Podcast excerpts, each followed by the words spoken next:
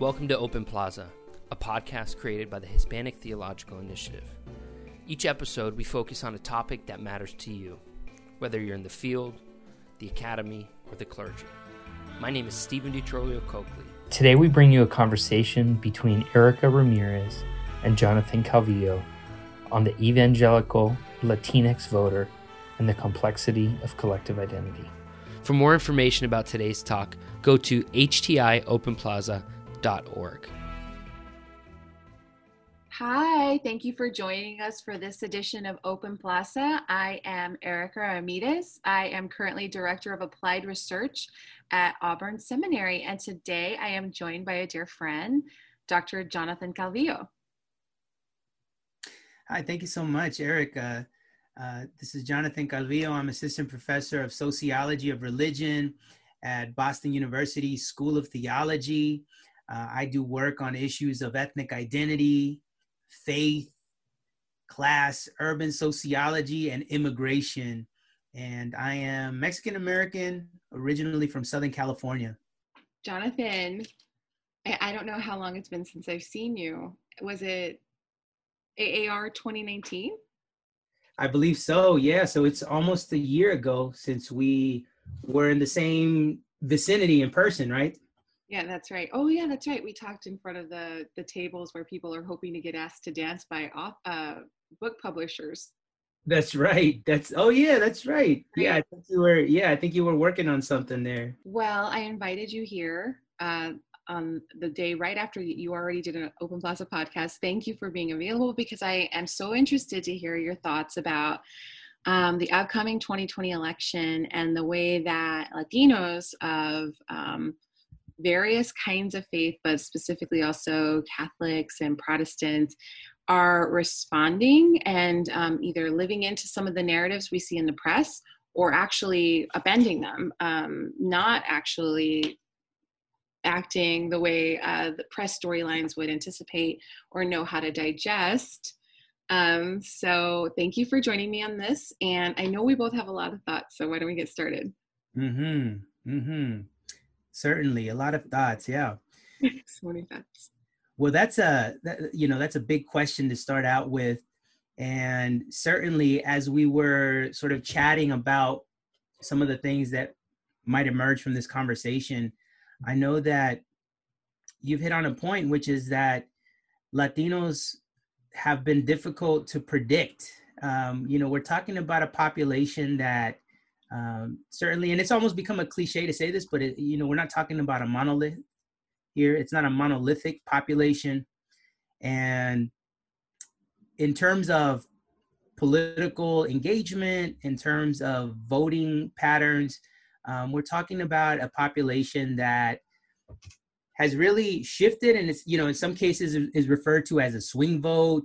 Uh, you know, you you hear these terms. I mean, I've been hearing this phrase for years now, but people referring to to the Latino, the Latinx population as the sleeping giant. Oh yeah, right. We're sleepy. Yeah, we're still sleeping, right? uh, uh, uh, apparently.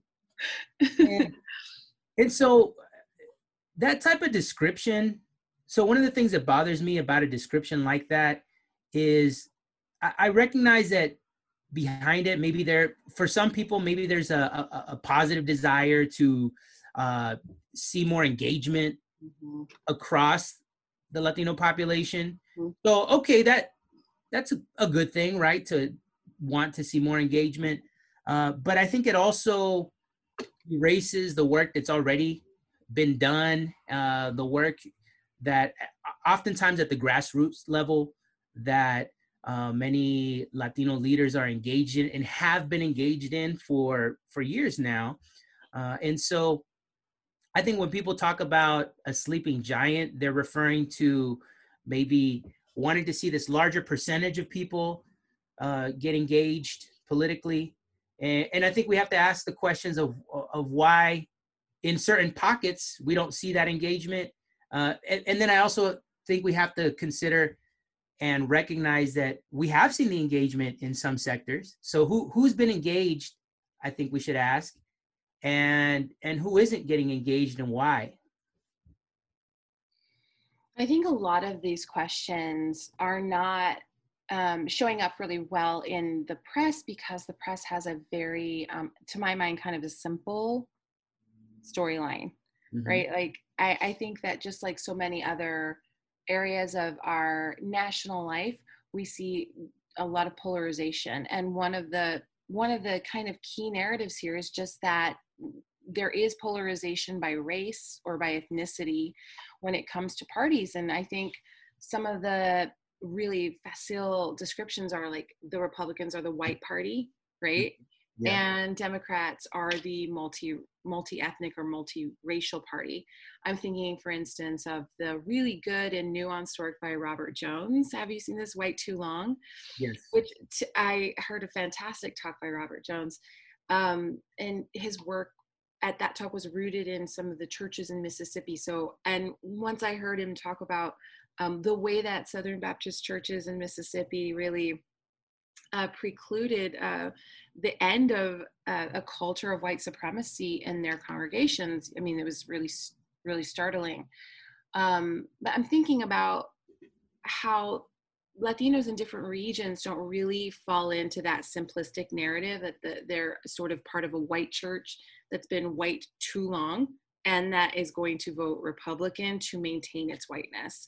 Um, I think that that would be a really hard um, angle to come at when you're looking at the way that Latinos have been in Protestant churches and the way that they've acted at the polls for, you know, since Nixon, right? So since mm-hmm. Nixon, uh, Latinos have been a third, a good 30% of Latinos in the U.S. have been voting uh, consistently Republican, mm-hmm. and it just doesn't that doesn't change because now our optics don't know how to handle that. Does that make sense? And I would be really interested to see. Um, I doubt that Latinos will suddenly shift that in the 2020 election, and I think a really good piece by 538 on um, i think it's titled there is no latino voting bloc um, saying basically the the polls suggest that we're not going to see um, as much support for biden as uh, we saw for even barack obama or i think even hillary clinton among latinos. Um, so when i look at that what i immediately think is um, just the simple the simple idea that Latinos who've been acting one way for several generations now are going to suddenly act different and obey the binary narrative it's just probably not true. And um, i'm just going to put one, one more point. I recently uh, wrote an, an article with my friend and co-author leah payne for rns yeah, and in that piece uh, we were talking about the way that among other things, we were talking about the way that charismatics are sort of lumped together with evangelicals. So now I want to think about, you know, the way that if we're thinking about evangelicals as white, so the sort of the the whitening of evangelicalism in the press. Um, one thing that gets included is the as the de um, charismaticization of it, right? So sort of we're all in Southern Baptist now because we're sort of lost our distinction in the press. And one of the things we are trying to point up in that article, again in RNS, is to say, look, Trump's one of Trump's key voting bases are Pentecostals and charismatics, mm-hmm. and they are far more multi-ethnic than what I believe, for instance, Southern Baptist reports. So Southern Baptists are about three percent Hispanic. That's still 435,000 people by my math. So that's mm-hmm. that's not nobody. Right. But um, when we look at groups like the Assemblies of God, just one kind of um, charismatic group, they're closer to a quarter Hispanic by my last, like, so we're talking about at least 700,000 people. Um, so at the same time that I want to push back on this idea that uh, Latinos vote their ethnicity um, and that that will mean Democrat, I also don't think that Latinos easily map onto this um, evangelicalism is white um, trope right now in the press. What do you think? Oh, I agree 100%. And I think that you and uh, your co-author uh, Leah have done mm-hmm. some amazing, uh, amazing work uh, in terms of uh, Dr. Payne, I should say. Um, you know, have done some amazing work uh, around those themes in several publications. Um, so I've really enjoyed reading that and have taken away much insight from it. I, I think you're I think you're 100% correct in terms of problematizing this narrative that sort of washes over uh, this particular voting stream. So, sort of lumping this Republican vote in within this larger stream of white evangelicals. And so it, it sort of becomes shorthand, right? Uh, as you've essentially been saying, evangelicals become shorthand for white evangelicals or even just white, right? And so it misses this this major stream that has been present in the Latino uh, amongst Latino voters for, as you've pointed out, for for a number of decades now.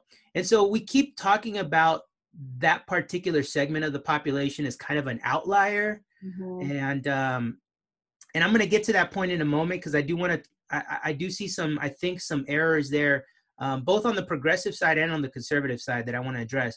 But and I'm not even saying this as an apologist, but more so just as someone that's observing what's happening. And so I see this tendency to wash over this whole community or this whole kind of uh, tradition, uh, this whole kind of um, you know cluster of voters as essentially white, right? And as you've pointed out, if you actually parse out the charismatic uh, communities there, we're talking really diverse populations. And so, I, I personally, and and this I draw from some of my own research and interactions with people. I think that because many of those individuals and referring to Latinos that are within those communities and people of other um, ethnic backgrounds, other people of color that are part of these diverse charismatic communities i think that when they hear these narratives of you know white evangelicals white evangelicals they start to tune it out because they say you know the media doesn't really understand us. That's not me. Who the, who they're talking about that's not that doesn't represent the people that I'm around, the communities that I'm a part of are are very diverse. And so I think that that particular sort of well, let me just call it whitewashing. That whitewashing of that community essentially now we can argue we can we can talk about whether people in those communities are being whitewashed within the communities that's that's another conversation which we we can get to that point but I'm not there yet. What I'm saying at this point is just to say the discourse, the public discourse, the political discourse, which washes over uh, some of the diversity within these sectors, I think is sometimes counterproductive because people themselves don't see themselves in that narrative.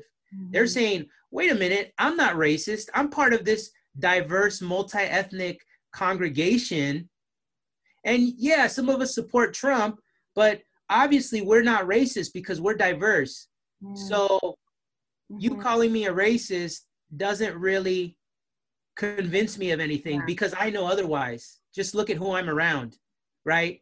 And so and I and I hear these type of conversations taking place, mm-hmm. right? People will just point out, you know, these are my friends, these are the people that I know, these are the people I worship with side by side. Right. I think for for Latinos, and I know there's this whole body of research on multi-ethnic churches, and, and that gets to the other question of do multi-ethnic churches actually uh, lead people more towards the, this, um, you know, standardizing of whiteness? You know, you ultimately measure yourself by this white standard with even within multi-ethnic churches. So there's there's a conversation around that as well, and I think there are some uh, there's some evidence that that is happening but I but I going back to your research, I, I think you're actually even pushing against that to some extent when you say charismatics are are kind of a different mm-hmm. we're talking about a different animal here. Mm-hmm. this right. isn't just white evangelical. And I think that there's a class element to that. Mm-hmm. I think there's a major class element to that. And especially when we talk about Latinos, we, we're talking about often, not always, but often folks that even if they're upwardly mobile, They've also experienced some degree of being working class and even in some cases some degree of poverty. And so these associations that sort of get coupled together with like what evangelical equals white equals middle class, you know, equals you know, highly resourced, all these kind of things. I don't think these narratives are hitting these communities. I think you're I think you're really right. I was just thinking about um, the way that the AG, I was just on their website. I, I grew up partially in the Assemblies of God. So it was like visiting the website of San Antonio, right? Like culturally, I'll always be, um, I'll always consider myself in part Assemblies of God.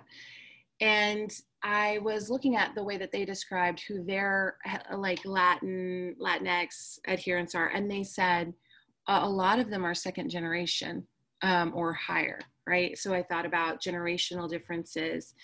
And for instance, myself, I'm, um, I, you know, I'm actually third generation Pentecostal, and uh, the fourth generation ahead of that was Catholic, right? So I think, um, yeah, it's a com- it's a much more complicated story. I think getting back to like there, this, there's not one Latino vote, but so thinking about generations is important, and thinking about the priorities of respective generations might be more revealing, right? Um, but I also think, for instance, of Sammy Rodriguez, uh, who's a, a, just a kind of megawatt pastor within the Assembly of God, and who has a seat at the Presidential Tape uh, Faith Advisory Council, and who is in no way, I mean, occluded. I mean, he's not a lesser. He's uh, highly influential in those circles, and um, there's just a whole world of charismatic Latino you know, uh, ministers who are also highly involved in politics. So I think um, I think the idea that that you could really well read these people, this group of people who has access, who has tenure in both these denominations, tenure in the nation. Does that make sense? We've been here for a long time. Um, that they could easily be read uh, alongside, for instance, and this is another thing I want to talk about too, uh, throw on the table is um, what's going on with Catholics, for instance, in California. I know there's not just Catholics in California, but think thinking that together with, for instance, a new story on everybody's radar because apparently the Biden campaign is not doing very well with Latino men in Florida, right? And um, suddenly uh, people are saying, and I think Joe Biden actually himself tried to say something like, "There's, you know, Latinos are very diverse." Unfortunately, he said at the time also not like the black vote, right? But um, yeah. But poor mm-hmm. things. They all they you know always speak all these gaffes, but I think it's so hard to be on camera all the time. Mm-hmm. But um, what you see now is sort of a growing awareness of oh it's not the same to be cuban for instance in miami as it is to be third fourth generation in south texas as it is to be or a catholic perhaps in california mm-hmm.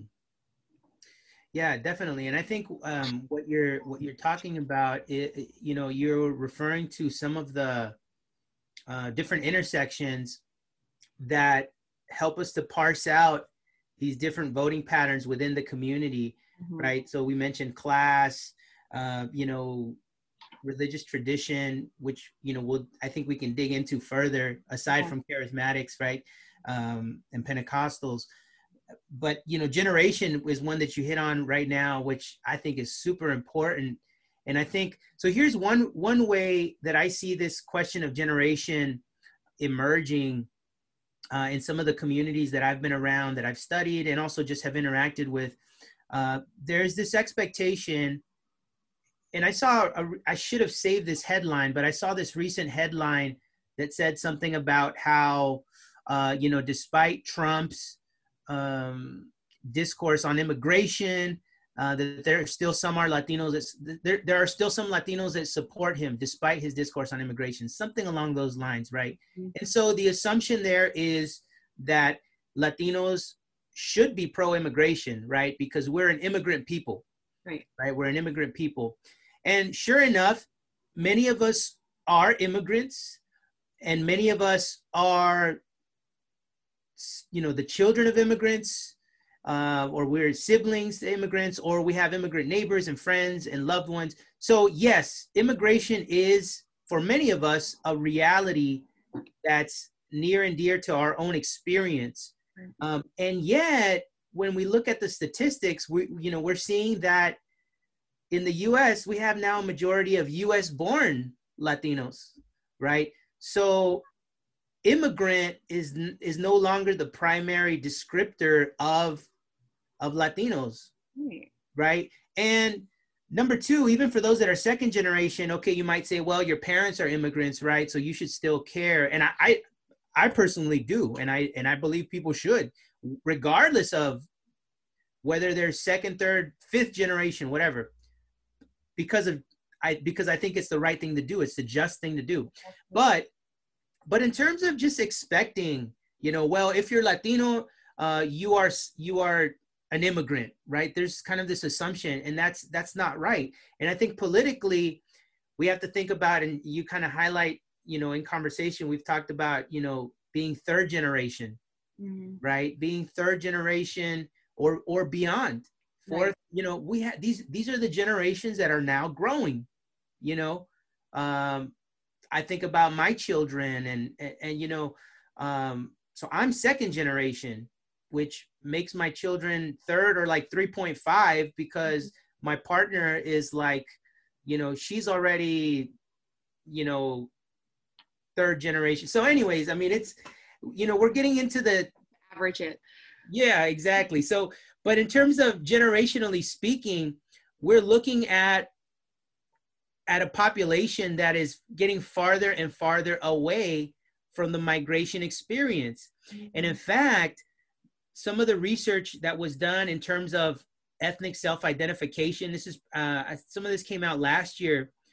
Um, one of the findings was that you know there are, and people have been looking at this through the census, where uh, increasingly you have a, a group, a segment of folks that identify as having some sort of ancestry in Latin America, and yet they themselves don't identify as Latinos or mm-hmm. Hispanic mm-hmm. or Latinx or you know any they don't identify with a pan ethnic label.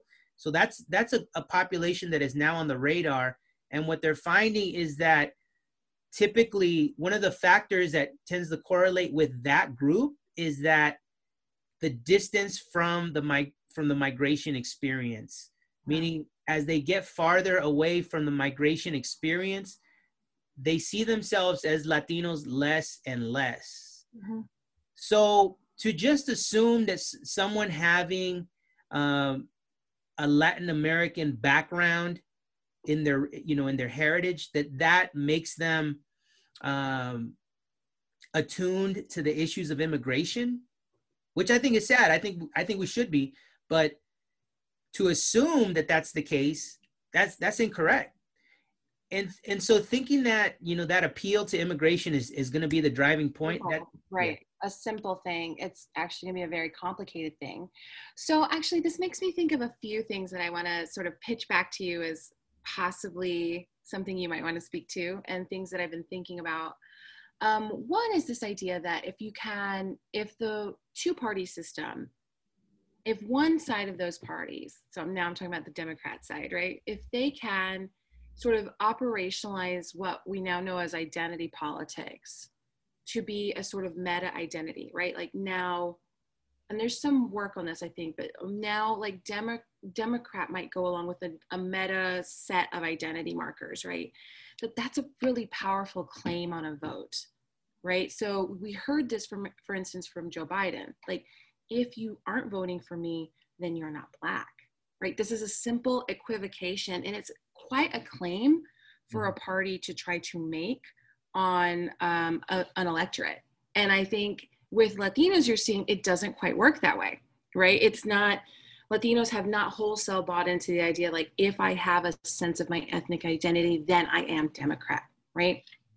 Um, and then the second thing I'm thinking is uh, about what you've just said about lived experience, right? Like, if I'm, if I know, for instance, I'm at least fourth generation in San Antonio, right? It could go further back. It looks like on one line, we've been there a long time, right? Um, then that lived experience is very interesting for us to, and I, I know this is going to sound really fun, but um, for us to say like the diasporic identity should hold.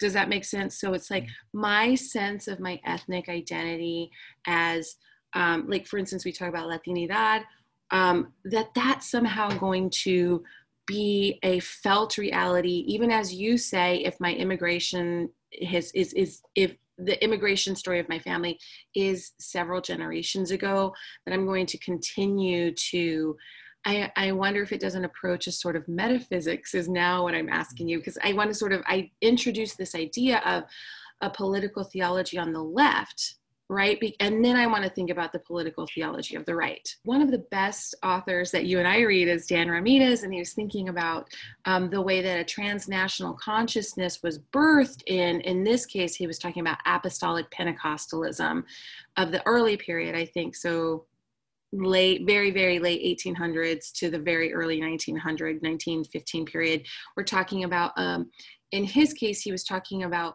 a trove of music that demonstrated that apostolic Pentecostals were negotiating, among other themes, heavenly citizenship, uh, US based citizenship, Mexican citizenship, that these things were getting worked out, for instance, in song. When you talk about, for instance, now people's immigration histories or can be in the distant past, not only, I don't want to eclipse that we're this is just one one aspect of the story. And when you think about the kind of music that today uh, Pentecostals and charismatics might sing, not going to be negotiating, for instance, those same registers around citizenship. What I wonder if we are is that we aren't getting a little bit too metaphysical in our sense of like how people maintain their ethnic identity. If there aren't songs, if there aren't experiences telling people that they are, in some senses, a post-immigration people, how are they supposed to maintain that sense? Um, and do and does today's uh, cycling through of identity politics easily then replace that lack of experience.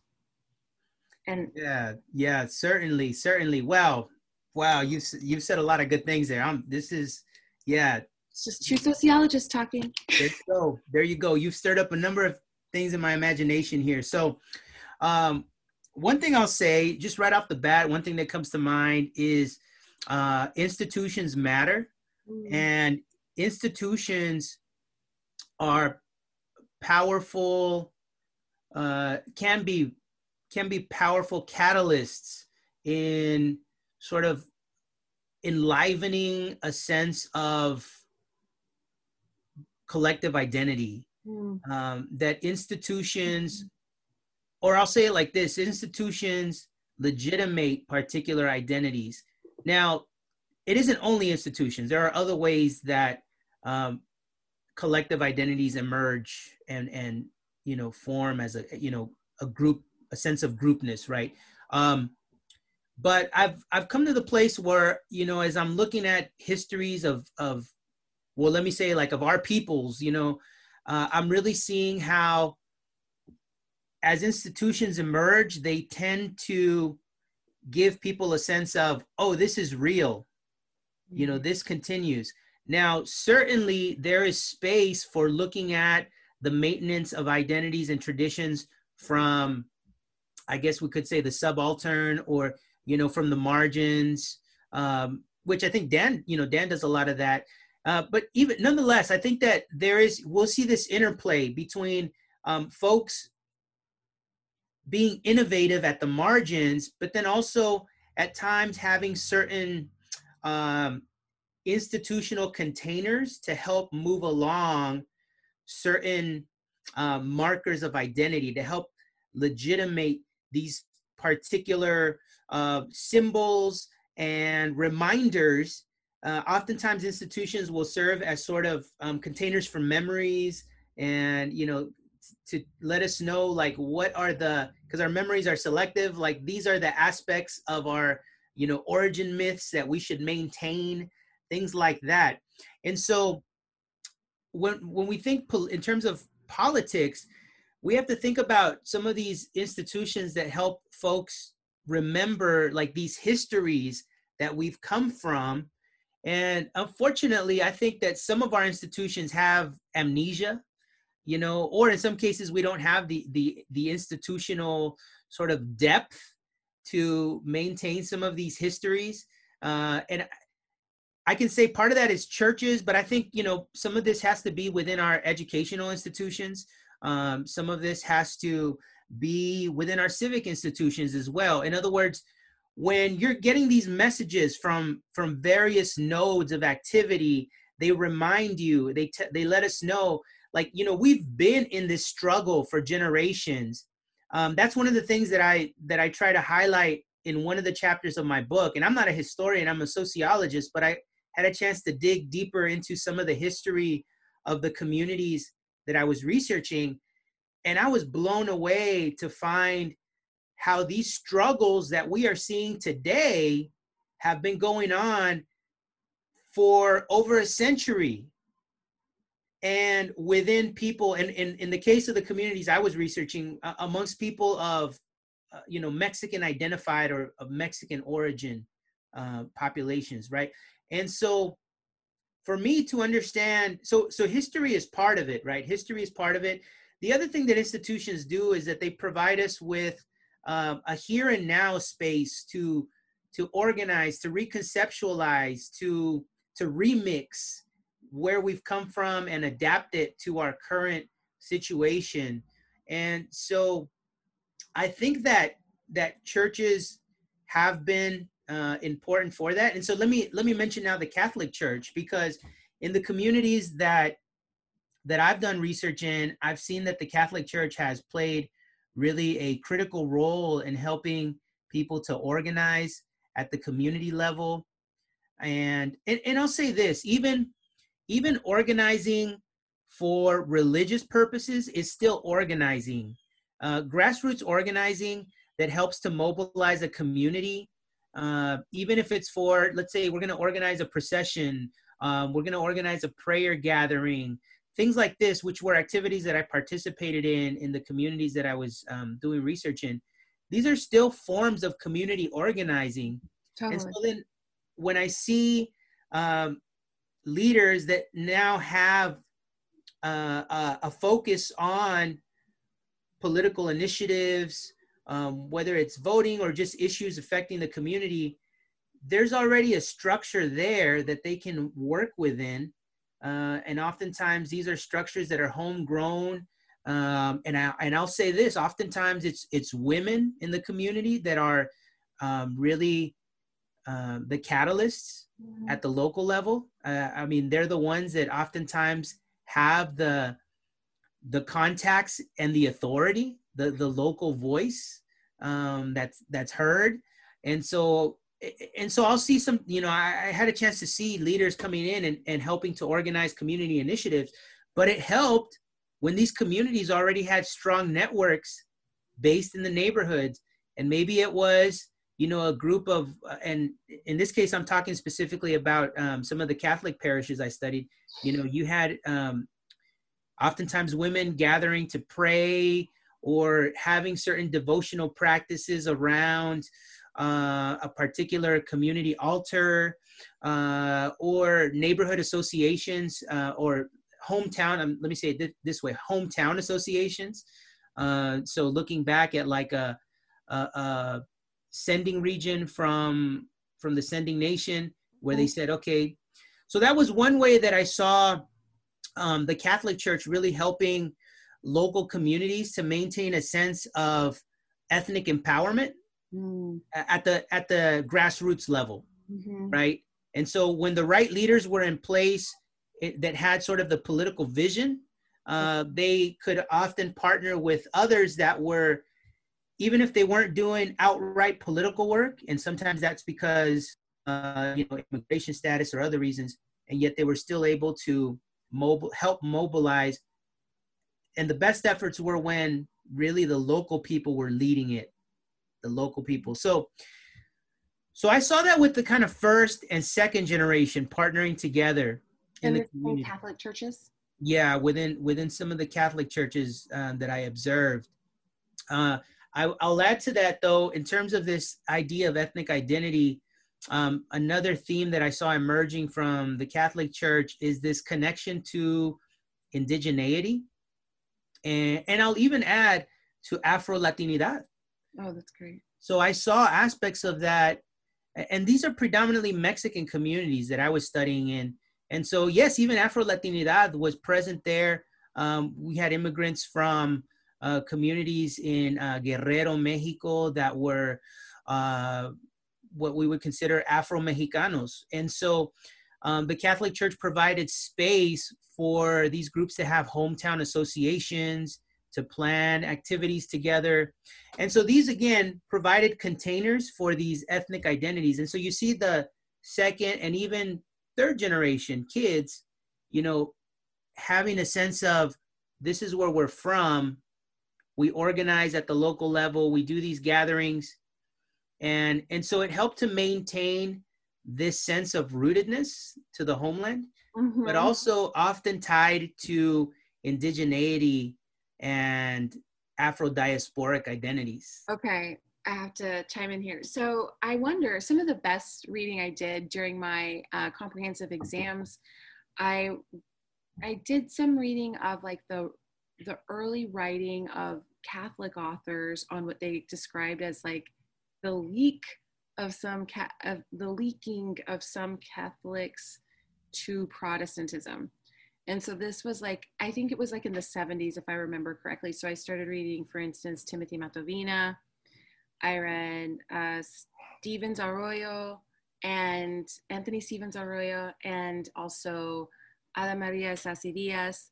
So I got a really good um, feel for how Catholics, because there was some retrospective work, right? So some early writing uh, about um, how the reception of Me- Mexican Catholics, Catholics, for instance, from around the time of the Mexican Revolution. So again, right all the way back to the early 1900s, right?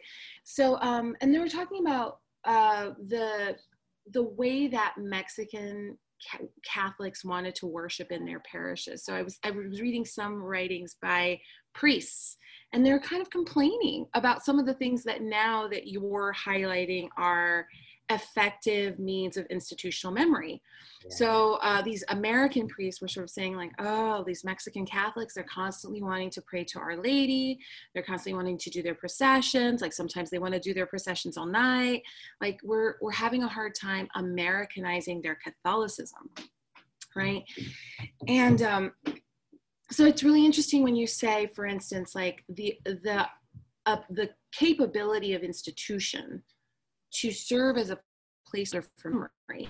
Sometimes right? Sometimes and in fact maybe that's true but i'm thinking of the struggle actually that mexican catholics in california had to maintain their mexican what we would call sometimes folk catholicism although i don't want to imply any of sometimes the denigration that that term sometimes means. It depends if you're reading who you're reading, right? Mm-hmm. That, that you get a sentiment of that, a drift of that. Mm-hmm. So yes, I see what you're saying about the, the capacity of institutions in certain modes and forms to be a stronghold for memory, but that wasn't necessarily going to be the case. I mean, that took a struggle for, and, and actually, I think around Vatican II that come up, that comes up again, like sort of this thinking like where where there's like this heavy move to theologize Catholicism, and like what you're talking about is a subset of that conversation again, because we're talking about sorry about the background noise. We're talking about um,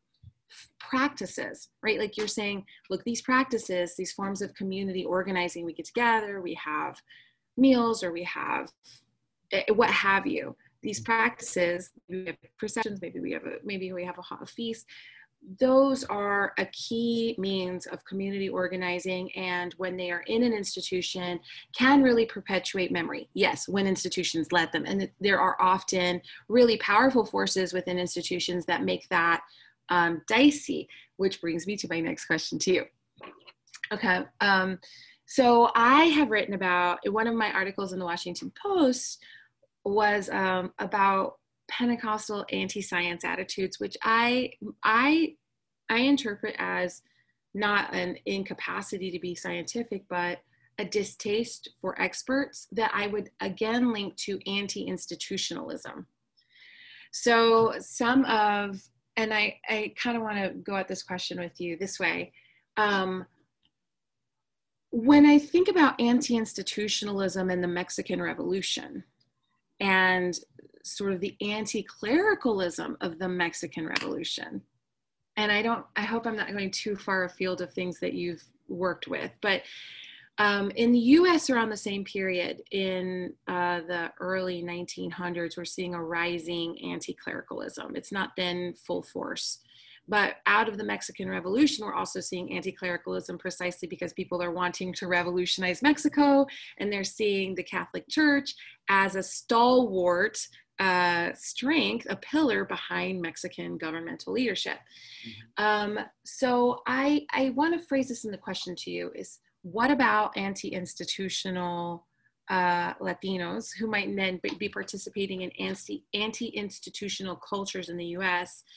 What is the, I guess, the risk to memory? Because I actually accept, even though I've been pushing back, I accept your statement that institutions play an incredibly important role in helping to maintain identities that are at a like generational distance from experiences we've had what happens when a culture or subculture gets at odds with an institution um, or the institutional right as a category um, does it then mean that they're more likely prone to rupture in identity can't maintain that identity i know this is just just off the cuff, but what do you think? Yeah, yeah, yeah. Well, uh, a couple of things. I mean, sometimes folks that are anti-institutional uh, end up founding their own institutions. True. And so, uh, in some cases, you know, and and you know, in some cases they think, well, we we are the anti-institution. You know, we are uh, not like that other institution, but they end up founding something, an association or something. Uh, in some cases, uh, we may be talking more about a movement, a social movement, you know, where something emerges that now becomes a counter movement to a particular institution. And so uh, movements, movements can energize memory as well. Mm. And one thing that's powerful about movements is that sometimes they can help to perpetuate certain uh, myths and and i use myth not as a you know a falsehood but you know a story that um, uh, that provides meaning for a community right, right. Um, they they may help to disseminate a particular myth even beyond that community that started the movement you know so movements can can also be powerful engines aside from institutions that help to sort of solidify in the public imagination a particular story now, of course, movements are sometimes opposed, and, and we're seeing that right now. We're seeing like movements kind of butt heads with each other and tell counter narratives to each other, right? In some ways, you know, well, you know, systemic racism, oh, it's not really a thing, uh, uh, versus, yes, we are still suffering from the effects of systemic racism. Uh, and so we're seeing these, essentially, these are counter stories, counter narratives, right? And so this resides largely these conversations are taking place largely in the realm of of social movements um, and then the other thing that we have now this is more recent of course but um, but you know i think that this is the way things are going to be now is we have social media now and so we now have to contend with the effects of social media uh, regarding this conversation i now wonder how social media will help shape our memories. Uh, and liter- quite literally, I mean, it is changing our capacity for memories as individuals. Oh, gosh. The way we just sort of now rely on the technology. Mm-hmm. Well, there are some real kind of micro level effects that we're experiencing, but I think that in terms of group identities, ethnic, ethno-racial identities, we have to think about how movements can bring certain stories into our imagination and solidify them. And I also think that now, with the advent of social media, thinking about how certain uh, certain narratives are going to be essentially stored, you know, in the cloud. I don't know what that means, but there are people doing good work around the around this.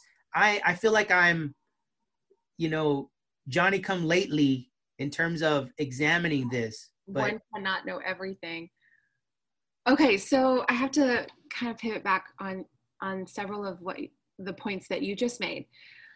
So I agree with you, for instance, that movements can tell counter counter stories, right? And I, I want to mention, for instance, Black Lives Matter, and then receive it into this conversation um, again by highlighting something that I just pointed up, which is a rupture in memory so i'm looking at for instance conversion one of the one of the things about conversion is as a historical rupture like once i was lost and now i'm found my my whole identity is being renovated right I, this is a new moment Um, and if you think about rupture uh, from institution, right? Like um, we had our own, right? We've had our own. We've had our own ruptures as a nation. Like ours is a nation of rupture, right? We are out here um, we're no longer part of England. We have our own founding myths and narratives. Like we, in our short history as a nation, both as a nation and the churches within this nation have in their recent histories ruptures, is sort of my point. And I'll just make that very clear. Um, you know, the rupture away from Catholicism, right? Like my great grandmother is Catholic my grandmother was Pentecostal, right? And there's like this deep fissure between the two. There's like some antipathy. Um, and so when you're trying to rupture from something you used to be part of, you have tend generally have a negative view of that thing. Um, so there's like anti-Catholicism in my in my uh, family lines. And this is a story that goes through South Texas. And I sort of want to now I'm sort of saying with so much rupture of our historical consciousness right with so much producing of an identity that is ruptured against you know national identity affiliation or in, religious institutional affiliation. Um, it seems like the ideation around for instance the 1619 project black lives matter it's like it's still we're still dealing with the historical aftermath of slavery and it's it's taken different forms but we've been at a disadvantage for a long time that that is uh, among other claims a historical claim right? Like this is a history that is still relevant. And so i'd like to ask you whether um, you think that it is fair to say for for cultures who don't specialize in history and don't perpetuate histories and social media is another version of that conversation um, is there just a sort of historical amnesia that is now affecting our ability to be good partners in a, a movement for justice? Does that make sense? Is a lack of histori- like historical acumen or a willingness even to be historical cultures which are not very historical, right? If I think about subcultures that don't do strong historical work, right? If there's no value for history and no real diligent maintenance of one's own history, even family lines, um, can be really hazy for some Americans. They might not know stories three generations back, four generations back. How does it land to, to have a movement saying this is not just a history, but this history is the most important history about the United States? Does that make sense? Yep. Oh yeah, no, I I mean, I think what what you're asking is central, and I think that this is part of. You know, it may seem some people may think this is a tangent. I actually think this is one of the central questions of the election. Mm. I think it's our grappling with the history of this nation, uh, specifically in regards to our history with Black people. Mm-hmm. Mm-hmm. And I think also we have to consider the indigenous population as well, which I'll which I'll come back to in a moment because I think that's important also. But in terms of you mentioned the 1619 project and you mentioned this idea of history, I think that I don't necessarily think that some groups are not about history. I think everyone is about history in some way. I just think that some some folks will just kind of accept a certain history in a very okay. superficial manner and sort of adopt the narrative and just kind of think like th- this is the story I'm gonna rest on. This is the story that I'm that I'm just gonna cruise along with, and uh, and I think what what's happening right now in this nation when when we look at a movement like Black Lives Matter and just in general uh, the movement for the flourishing of Black lives, just mm-hmm. in general, right? Even be even before BLM was around, um, I think that in many ways it's forcing our nation to look back to its history and not just look back, but also look at our current state and consider how that history points us to where we are now and the issues that we're dealing with now. Yeah. And I think that for Latinos, we have to grapple with a number of questions around that. Like, what is our relationship to that? And certainly, of course, we know that there are uh, Afro Latinos. We know that there are Black Latinos. Uh, we know that that is a population that is often erased, that it, that often sort of um, gets either lumped in with a, mm-hmm. a, kind of this generic Black population. Uh, and what I mean by that, not that Black people are generic, but what I mean is the sort of catch-all category that doesn't always acknowledge the diversity that exists. Right. Like that, like that sad Biden moment, right? There's not a lot of diversity in the black, right? That's not exactly. true. Exactly. That's exactly it. There you go. Thank you for for bringing that one back in. Ex- that's exactly it, right? Uh, and so we know that that population exists also in the Latinx, the Latino uh, community. And some would even say, no, we're not a community because we're so different, right? mm-hmm. There are so many different streams uh, within that represent this larger category of, you know, and there's this whole conversation of Latinidad is is is canceled and right. But before mm-hmm. going off on that tangent, in terms of grappling with our histories, figuring out where we all fit as as Latino people, as Latinx people that are racialized in different ways in this country, right? And and I would even say, politically speaking, how have we benefited from the black struggle? Mm-hmm. I think we have to we have to grapple with that question. How are some of the rights that we have as as Latinos? Mm-hmm. How have those rights emerged from? I think that's right. And, and conversely, I would also add that I think there are places where we can point to commonalities and um, there are places where, so I like to point out in the, the region where I did my research in Santa Ana, California, you know, there was like Mendez versus Westminster, which was the precedent to Brown versus Board of Education. It was one of the key precedents. Uh, and so I, if you don't know about Mendez versus Westminster, uh, please look it up. Um, predominantly Mexican American families that uh, fought against segregation. But one of the leading plaintiffs was Felicitas Mendez, who was Puerto Rican. Wow. So so we got a Puerto Rican presence in there. Um, so I like to point that out as well. And she likely would have been identified today as Afro Puerto Rican. So so again, we see these intersections even back then that, that are present. And so, yes, there's this ongoing dialogue happening um, historically that we can point to. But I think as as Latinos, rather than saying, "Well, it's all about us," you know, we we put in our work, and we did put in. You yeah. know, th- there is that history of of also struggle. You know, when we think of like the Young Lords and, um, it, you know, and the work that they were doing in the predominantly Puerto Rican communities, and so we have to think about, yes, our struggles, but also think about how really black struggle has given us so much right? Yeah. i think this is incredible i think that's absolutely right.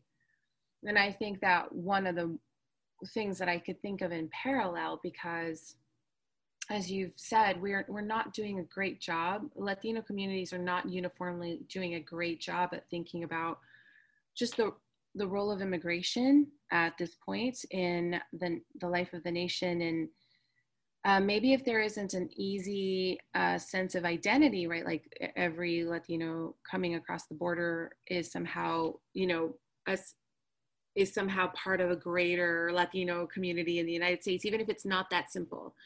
Um, I think that keeping a very close eye on what happens uh, with immigrants is is just such a growing um, place for among other people people of any kind of faith to think through because this is a justice matter right? So um, how we how we treat immigrants how we how we construct the relationship between people who are coming in and and working very often working but working without status working without protection. I think what's going to happen i think if we could really see that that is actually a question of um, labor from which we all benefit. We could all benefit from thinking through um, what are the parameters that we're asked to agree to as a labor force right?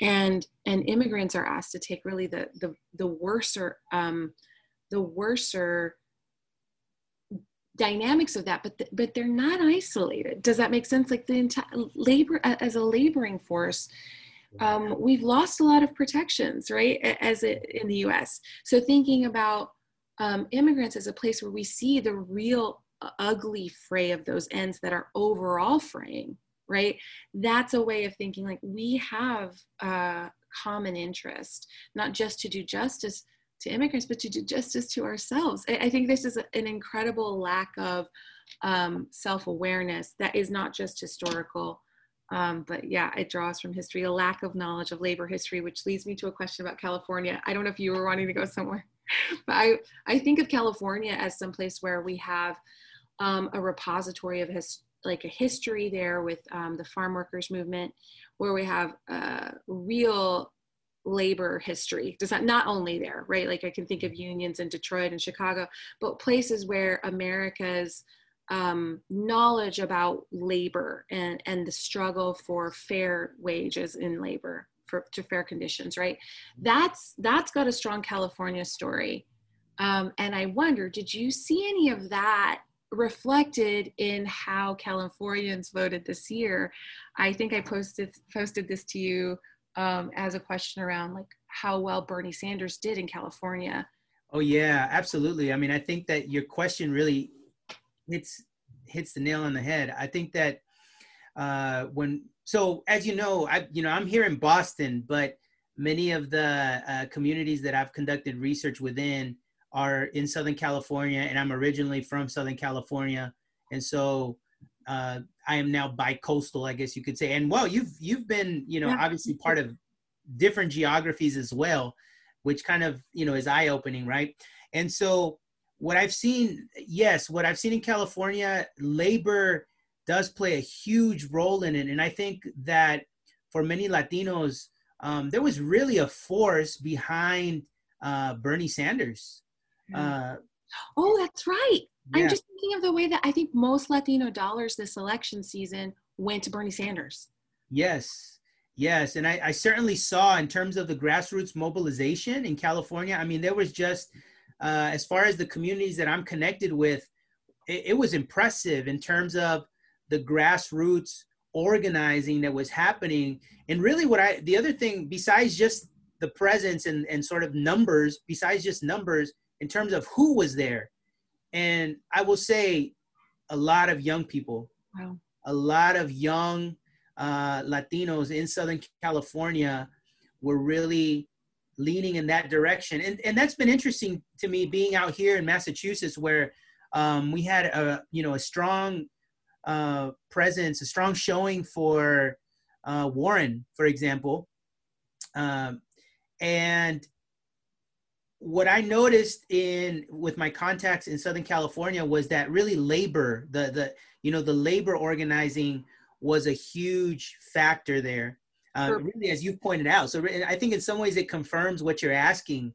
That labor, I think, the history of labor has shaped our notions of ethnicity. So it isn't just immigration. Immigration is is a major part of our history and of our identity. I I do believe that within our communities. But I'll also say labor because such a high percentage of the people in our communities have started their lives here in the US as working class people. Uh, whether they've experienced uh, upward mobility into you know other you know social strata or whatnot but uh, many of us have come from working class families and communities and still feel very much tied to those communities. I, I still feel like a working class mm-hmm. guy. I mean, you know, I'm a, uh, you know, I we have PhDs, and you know, we, you know, you and I both, and you know, work for different institutions, and I still feel like a working class guy, and eh, that's a whole other conversation, right? But a lot of it has to do with, I think, how much of my mm-hmm. identity has been rooted in that working class experience um, with my parents, with my grandparents, with you know going back generations, right? And that's not to say that there aren't immigrants that arrive from Latin America that are, you know, educated and skilled and all of this. Sure, there is a there is sort of a, a segment of people that that do arrive in that way. I hear a lot of them go to Miami. so, um, but, seri- but, seriously, I have I have heard that Miami tends to get um, a higher proportion of uh, educated ah. uh, immigrants from Latin America, from like South America and other places. Um, uh, but, yeah. and also gets you know also gets refugees and other folks as well, but uh, that that are working class. But um, when you look at the geographies of uh, Latino demographics, uh, that the labor and class really plays into a lot of these voting patterns, I think. And so in in southern in the southern california communities i've seen yes the labor piece and then the catholic church i think has really um, done a good job of partnering with um, some of the local organizers around labor. So I have seen connections there as well. Um, the other thing I'll add with my um, Southern California connections, there is now an emerging group around issues of immigration that are more evangelical leaning. Uh-huh. And there, there have been initiatives like that in the past, but what I've seen now, I think has been much more grassroots. Where I, whereas I think some of the prior initiatives were more about hey let's get you know let's get these voices into the white house let's um, which you know leads back to uh, the brother you mentioned earlier right you know kind of one phrase that's that's been around with uh, john fea i believe uh, court evangelical court evangelical right? yes so i think that some of the prior generations were thinking more that way and i mean they're still around of course they're still around but more thinking, can we get into the courts of power?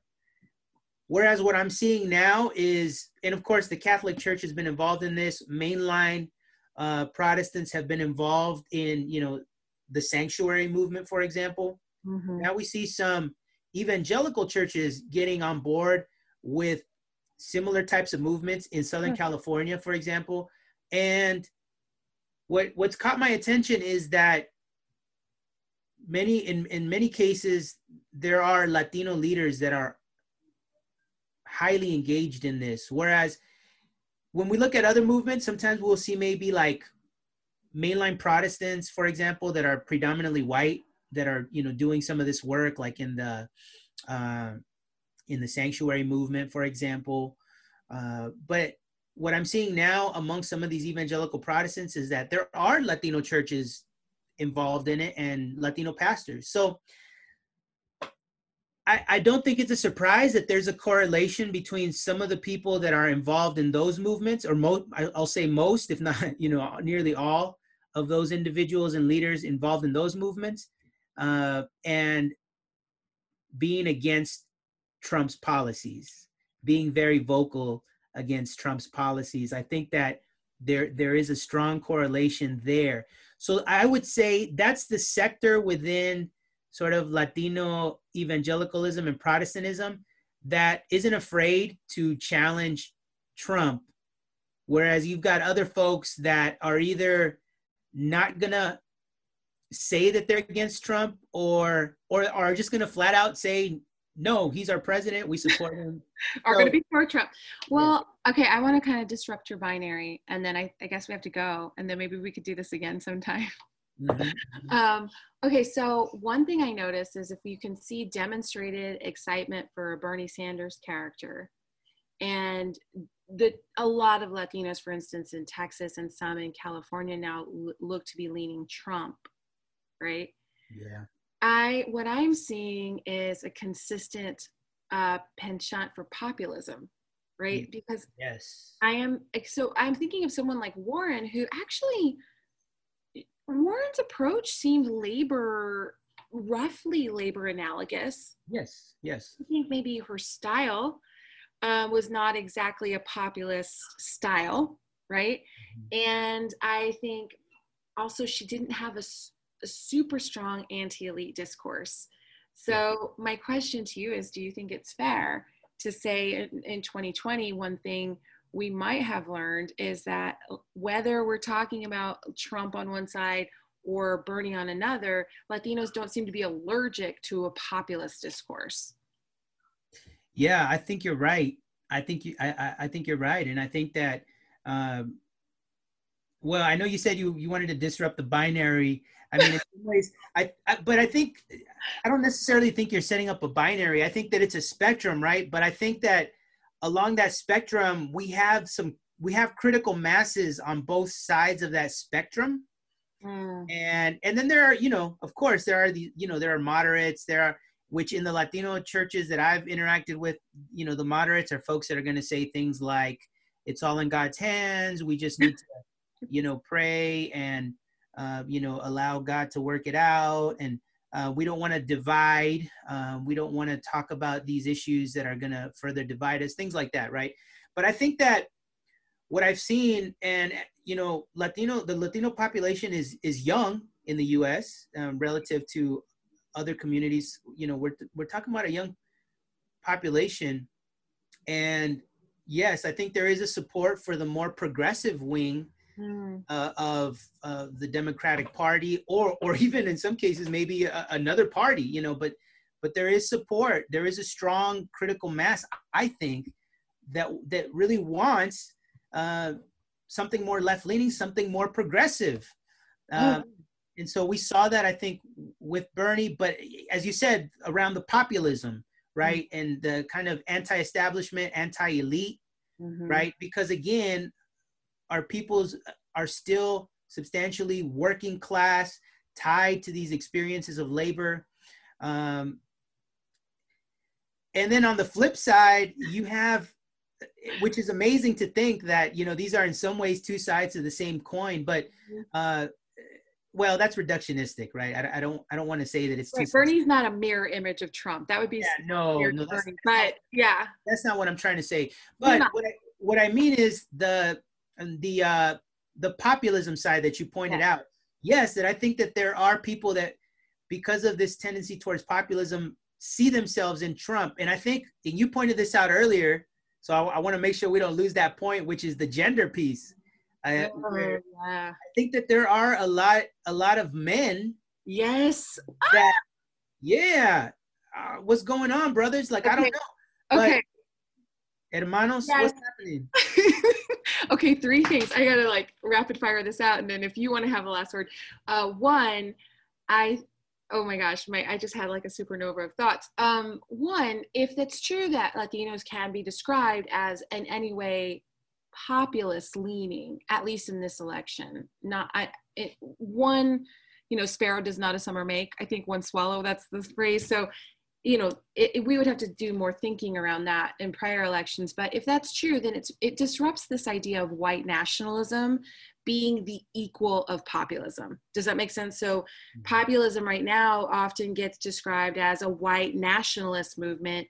If latinos are also you know in this fold it, it does at least a little disrupt this this um this optic.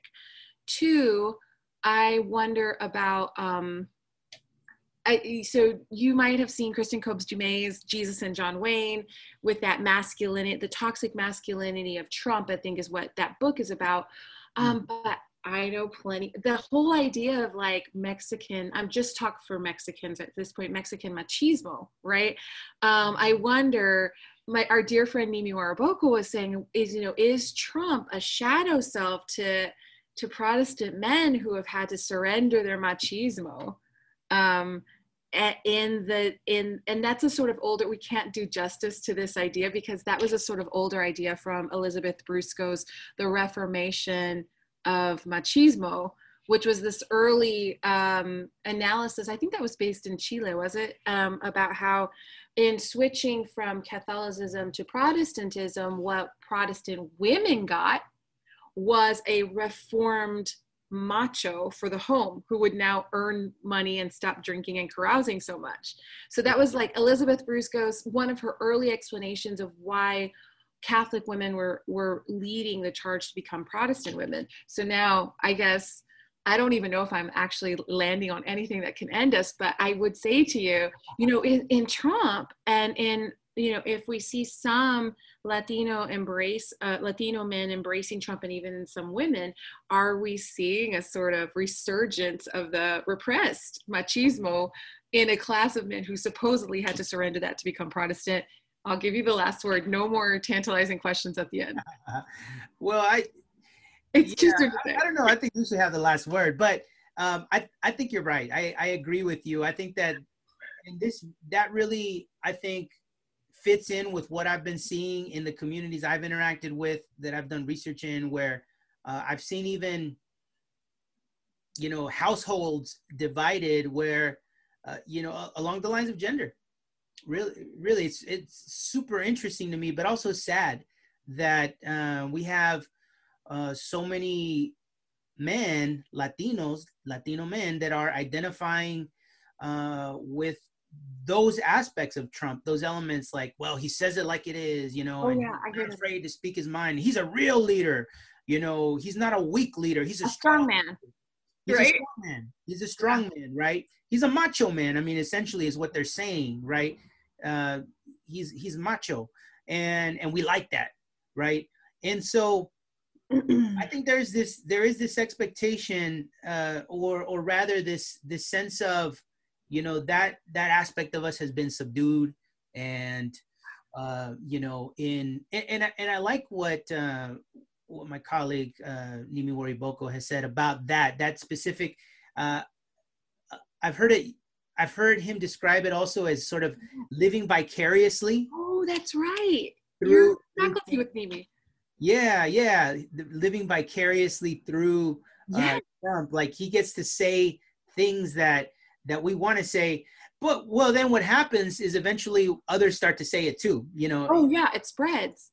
Yeah yeah but, you know, gives people the right to do it. Yeah dr wariboko who has told me you know in trump you know becoming rich flaunting it you know sleeping with tons of women uh, there is like a, a, a masculine id right that is seeing ah you know um, and I, I don't want to overgeneralize this is you know I think this is a theory at this point, but it was one I thought was interesting. And when we look at, there is already the, through Elizabeth Brusco's work, there was already the idea that this machismo had been at issue and it had been reformed. So to see Trump, to see an embrace of Trump does suggest, I think. One thing that does excite me is the fact that this year we have the largest Latino electorate from any year. And a major portion of that group is young. So we're talking about a young population, many people that are going to be voting for the first time. And so many of these are folks that vote more progressively.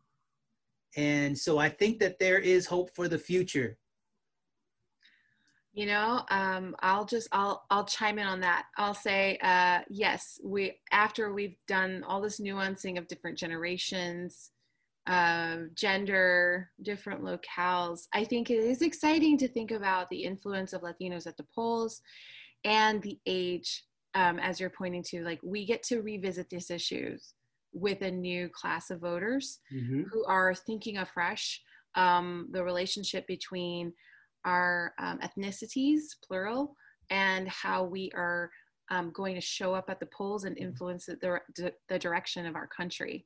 Um, I too am excited. On that note, Jonathan, I can't thank you enough for joining me today. It's always a pleasure to talk with you and fellow sociologist of religion. And I, like you, will be biting my nails first week of November. Well, I mean, for me, it certainly has been an enjoyable experience um, thinking through some of the highs and lows of this season. I think there is hope there, uh, but I would definitely enjoy continuing this conversation.